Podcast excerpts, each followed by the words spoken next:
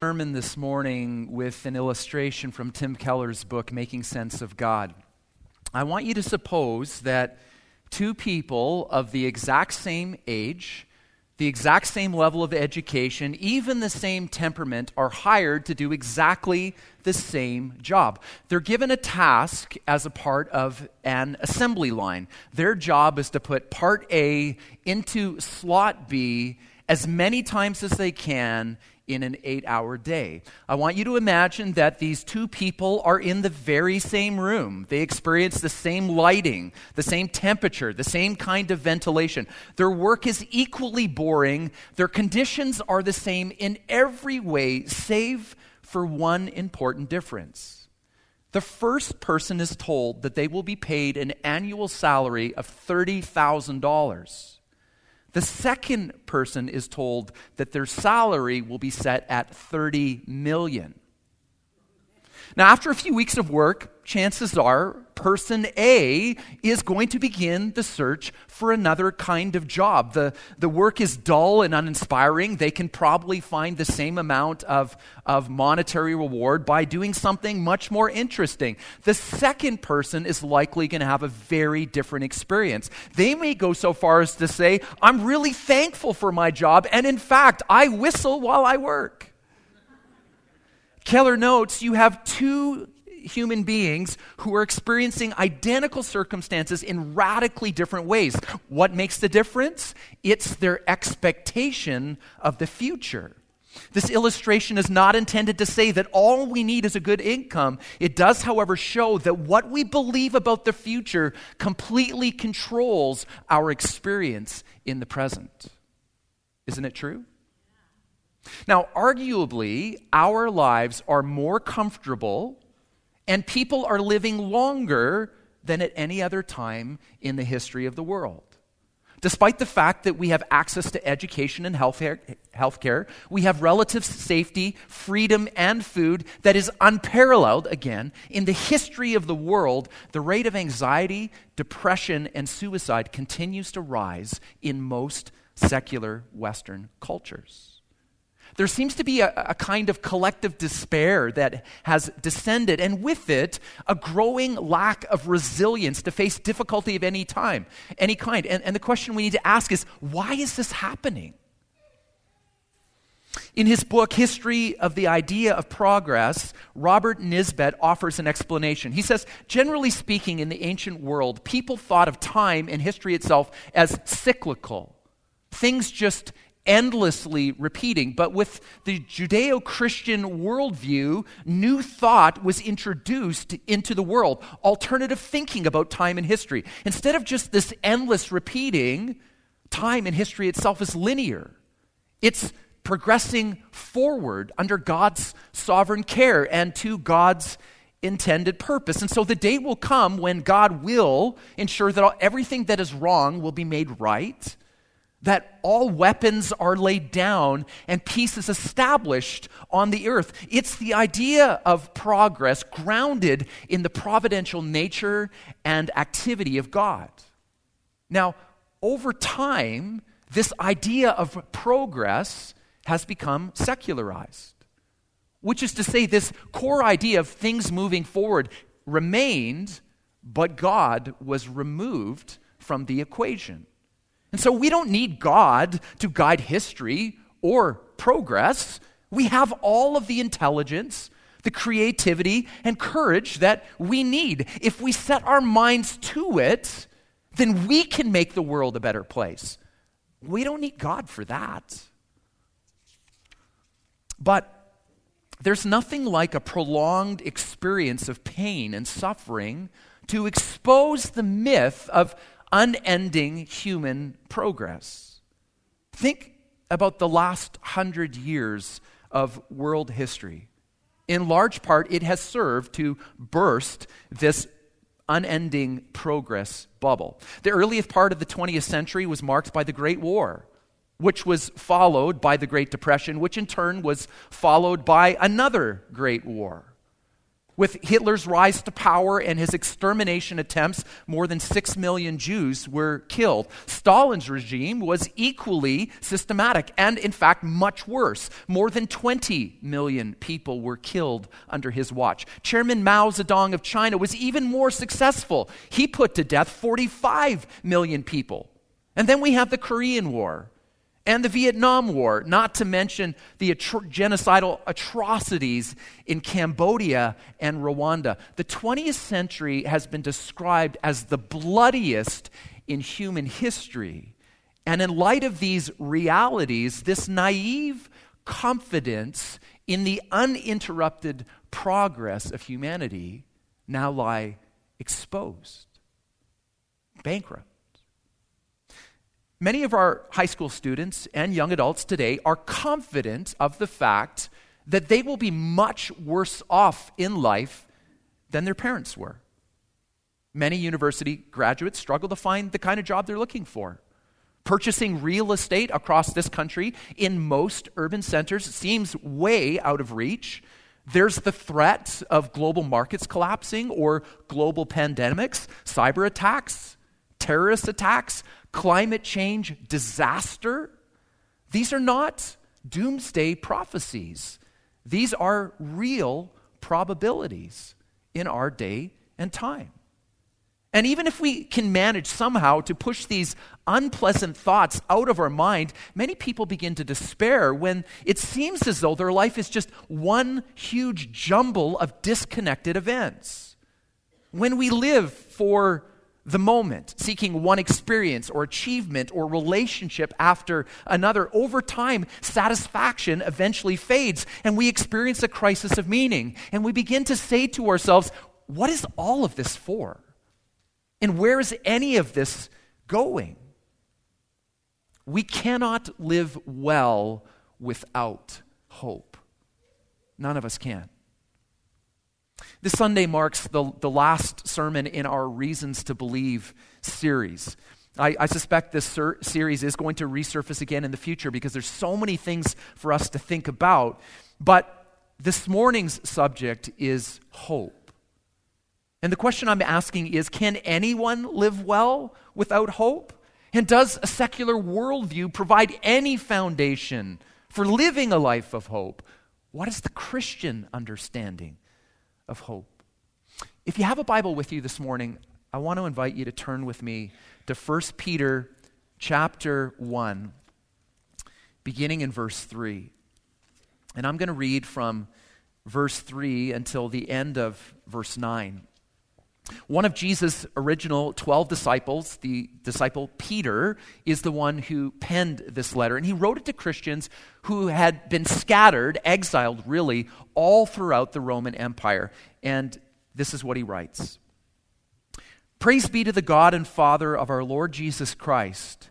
In his great mercy, he has given us new birth into a living hope through the resurrection of Jesus Christ from the dead, and into an inheritance that can never perish, spoil, or fade. This inheritance is kept in heaven for you, who through faith are shielded by God's power until the coming of the salvation that is ready to be revealed in the last time. In all this you greatly rejoice, though now for a little while you may have to suffer grief in all kinds of trials. These have come so that the proven genuineness of your faith, of greater worth than gold, which perishes even though refined by fire, may result in praise, glory, and honor when Jesus is revealed.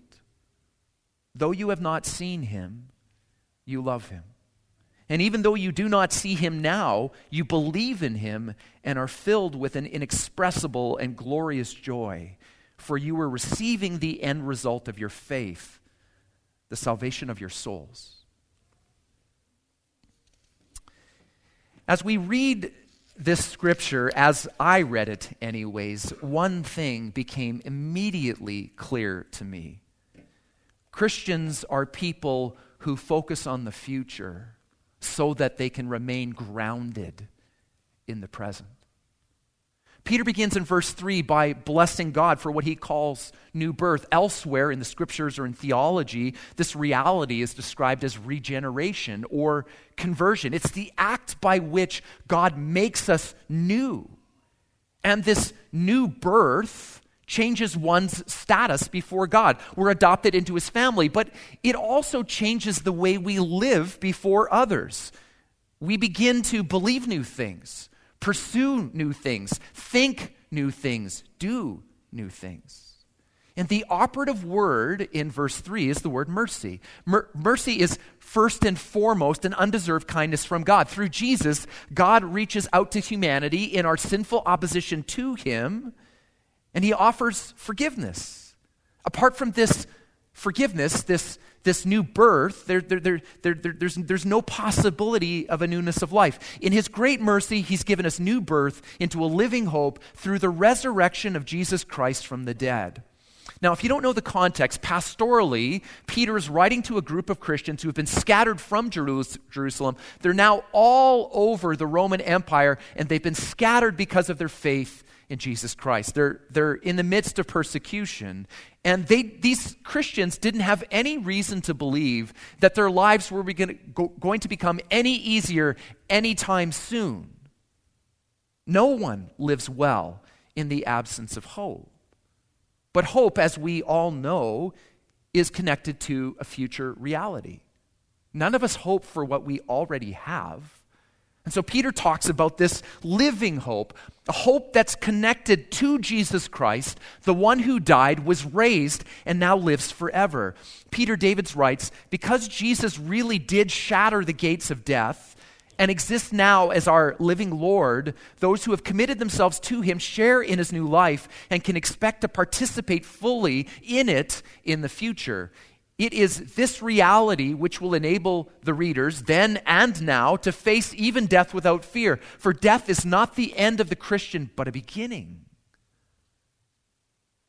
Verse four, this new birth, in other words, a new relationship with God, leads to a living hope that we know is connected to Jesus Christ, the living one, and it guarantees a promised inheritance. And Peter goes on to describe this inheritance using three adjectives. Our inheritance cannot perish or die because it's permanent. Our inheritance cannot spoil or rot like overripe fruit.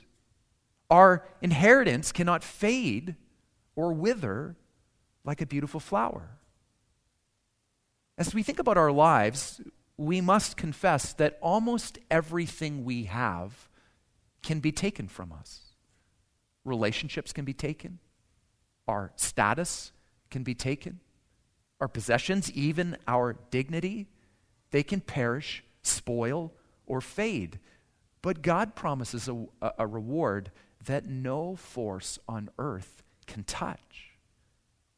And not only does God preserve this inheritance for us, but he preserves us as well. And the image that we're given in Peter's letter is, is a military one. God shields us. He's a fortress. He's our strength. He's an armor barrier, bearer. Now, God doesn't shield us from all difficulty, of course. We're, we're not made immune to pain, but he is with us, and he does strengthen us so that no matter what happens, we can stand. Nothing can wrench us from his grasp, and no one can take from us what he's given.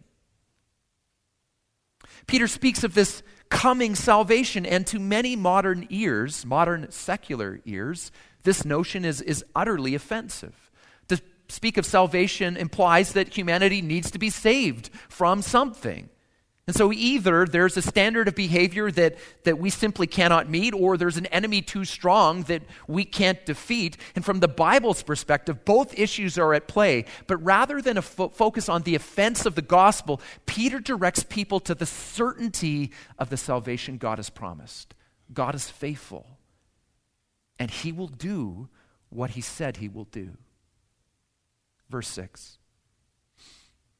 Painted for us in verse six is a reality that all of us know all too well. While we may experience new birth, adopted into God's family, embraced by this living hope, we also experience suffering.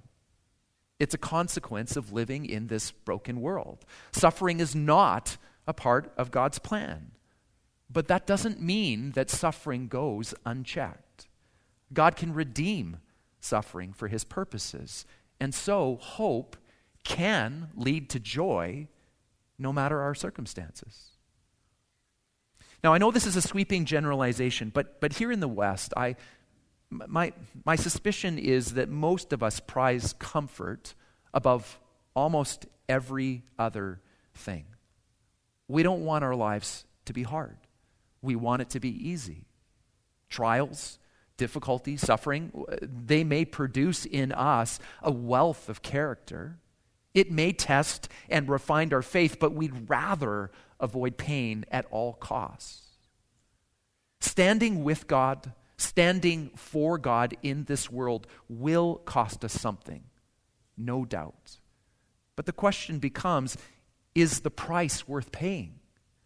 In verse seven, Peter compares faith to gold that's been refined by fire. Trial and difficulty test our faith, revealing it for what it is, purifying it so that it becomes even more valuable. When we stand with and for God, it results in praise, glory, and honor for him and for us.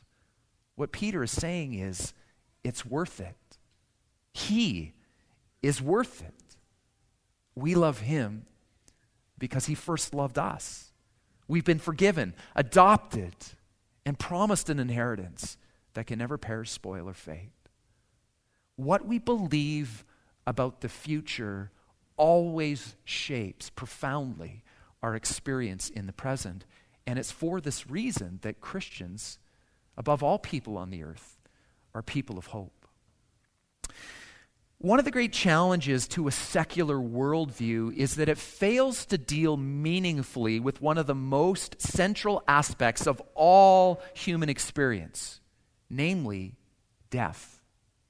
Tim Keller writes, rather than to see death as a terror, many contemporary thinkers counter that death is nothing to fear and that it can indeed be seen as a part of the living story of the world. Perhaps the most famous pop culture expression of this account Um, is put forth in the movie The Lion King, one that many of you have watched, in which a young lion is told that though lions eat the antelope, they eventually die and fertilize the grass, and the antelopes eat the grass, and so we're all connected in this great circle of life. But the reality is that the great majority of people are terrified of death. Keller continues, all the ancient myths and legends that deal with death depicted it as an intrusion, an aberration, and a monstrosity. You will not find the accumulated wisdom of the ages insisting that death is perfectly natural. Death is not the way it's supposed to be. Death does not feel natural, however biologically necessary it may be. The shortest verse in the entire Bible is found in John eleven, verse thirty-five. It consists of only two words. It says, Jesus wept. Why did Jesus weep? Well, he was standing at the tomb of a very close friend of his. His name was Lazarus. The last time Jesus saw Lazarus, he was healthy, vibrant, full of life. But how quickly things had changed. And as Jesus stood by the tomb and, and friends and family of Lazarus gathered around, and he, Jesus saw them weeping and wailing, we're told that Jesus was deeply moved in spirit and troubled. A more literal translation would read, Jesus was overcome with sorrow and anger. Now, sorrow, we understand. But why was Jesus angry?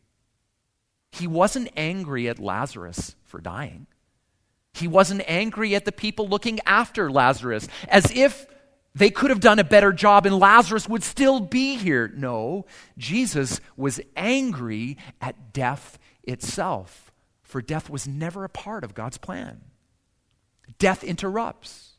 It separates us from the ones we love. Death isn't perfectly natural. It's an intrusion. It's an aberration. It's a monstrosity.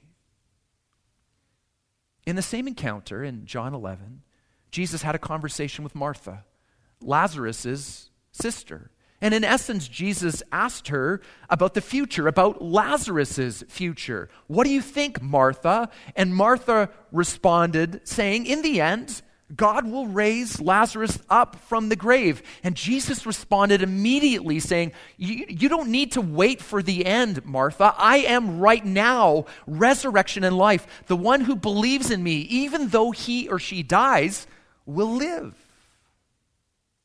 A new birth into a living hope, guaranteeing an inheritance that can never perish, spoil, or fade. Martha took Jesus at his word and believed. We don't realize how important it is until we meet someone, until we meet someone who, who doesn't have it. Four weeks ago now, um, here at North Shore Alliance, I officiated the memorial service of a high school student. Um, the student was connected to our church from the time he was young. At the age of eleven, Eli made a profession of faith and and, and was baptized just right over here. Um, the memorial service was packed, five hundred plus people, with easily half of the attendees being high school students. And in the days that followed, a number of these students had questions about Eli's faith and the things that I had, had said. And so Eli's mom invited a whole group of them to drop by her house, and then she invited me to, to swing by and answer whatever questions they might have. And so on a Thursday afternoon, a few weeks ago, twenty-five or thirty students piled into her living room, and for ninety minutes straight, we talked about life, death, faith, and grief. Did God plan for Eli to die? Where is he now? Is he lonely? Is he hurting because he sees that all of us are in so much pain? The questions just kept coming and coming, and bit by bit, I told him the story of God becoming human in Jesus because of his great love for the world. I shared what the Bible says about life and death. The wait for Eli is now over. He is right now face to face with God, enveloped by glory. And one day, it's going to be our turn. But for now, we put our faith in Jesus. So as the conversation went back and forth, at one point, a young man raised his hand. I don't mean to be disrespectful, he said, but I'm not a person of faith. I'm an atheist, and I'm sad all of the time, but I've got a question for you about God. And before he can a- ask the question, I interrupted him. I said, hold on a moment. You just said that you're an atheist and you're sad all of the time. Can you tell me in your mind, what's the connection between those two things? And he thought for a moment and then responded, I guess as an atheist, I'm a glass half empty kind of guy. But hearing you talk about faith, I think to myself, maybe if I had faith, then I'd know the kind of hope you're talking about. I was stunned. What this young man had said was so profound, and as I looked around this circle of high school students and all of these precious faces, my heart was crying out, did you hear what he just said? We do not live well without hope. None of us are meant to. I want to conclude this morning with uh, a blog post written by John Stackhouse. John is a former professor of mine. He's a brilliant writer, and he has a really deep heart for the church and for, for pastors in particular. He's been so kind to me and helpful in shaping the way I think about the Bible and uh, about the world. A few years ago, John was on vacation when he got the tragic news that the daughter of one of his close colleagues had been killed in a car accident. She'd been driving on an icy road from Trail to Castlegar. She was headed back to school, and the father asked John if he would preach at her funeral, and he agreed. And this is what John writes about the, the whole experience. He says, I wasn't ready for such an awful occasion. Who is? My late father was a cancer surgeon. He would operate in the mornings and then meet patients in the afternoons. And almost every day, he'd have to give someone the grim news that there was nothing they could do, the disease was too far advanced, and they would face death very soon. What percentage of his patients were ready for such news? Zero. Who is? Evelyn Bodner was on her way to write a midterm exam. She wasn't ready for death. Who is? But she was ready for what comes after. What comes after? And how do you prepare for that? Many Canadians, John writes, even those who have attended church, imagine the next life as our souls flying up to heaven, being handed a white robe, being assigned to a particular cloud, and being issued a harp to play forever. How do you prepare for that Far Side cartoon version of heaven? An endless, dull worship service, presumably by finding the most boring church in town and attending its meetings as often as you can. But Evelyn knew better. She worshiped in churches that taught the Bible well, and she knew that the last two chapters of the Bible depict not us going up to heaven, but God bringing heaven down to earth. The New Jerusalem is not some vague, vaporous thing, but an actual city replete with trees and water and fruit and light and buildings and streets and joy. It isn't a, it isn't an escape from earth, it is earth two point oh. How do you prepare for that? By becoming perfect so you won't spoil it, and by becoming immortal so that you can enjoy it forever. Evelyn did her best. She plunged into life. She was a talented musician, an athlete, and lifeguard with homemaking skills and a hospitable heart who gave happiness to everyone who knew her. She lived every day to become more and more the best version of herself, practicing, living the fullest, richest life she could, and she knew that wouldn't be enough. She couldn't make herself perfect nor immortal. So Evelyn trusted God for all she couldn't do herself.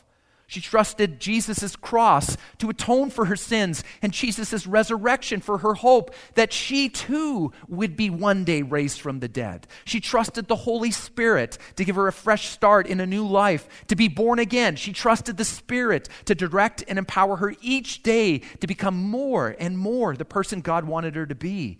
She trusted the Bible, among the many books she loved, to give her the very word of God as a guide and encouragement in every decision. And she trusted the church for sustaining company on the way. She turned to God for what she couldn't provide for herself: rescue, renewal, rehabilitation. On that terrible day, anyone who knew her could be sure that Evelyn Bodner was ready for that midterm. But she never got there. She went straight to the final. The final, final. And when she arrived, there was no exam. Just a warm, warm welcome to the rest of her life. And for that, Evelyn Bodner was ready. A new birth into a living hope that guarantees an inheritance that can never perish, spoil, or fade. My dear people, is this your hope? Are you ready? I'm going to invite the worship team to come. They're going to lead us in the in a final song. As they come, allow me to pray for you.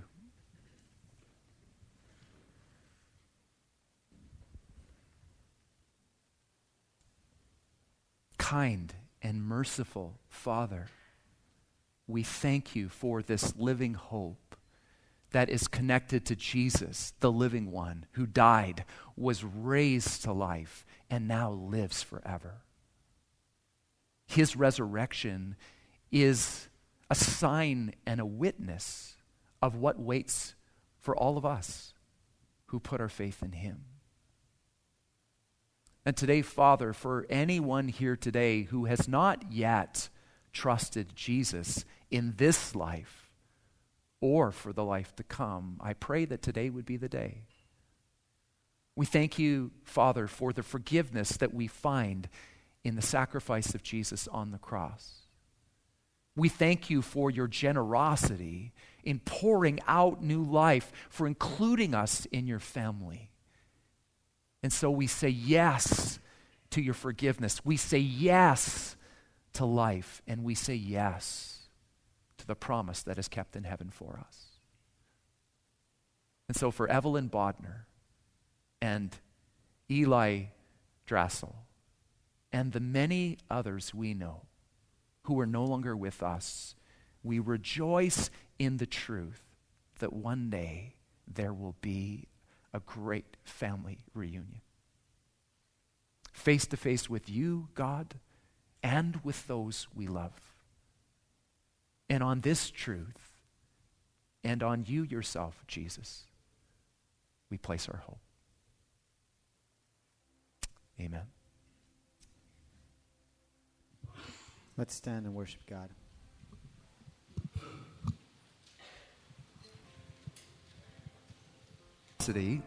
It is certainly our great enemy, but death does not have the final word in life. Jesus does.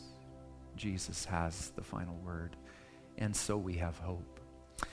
Before you're dismissed this morning, it may be that you would love to pray with someone, maybe someone you know and care about.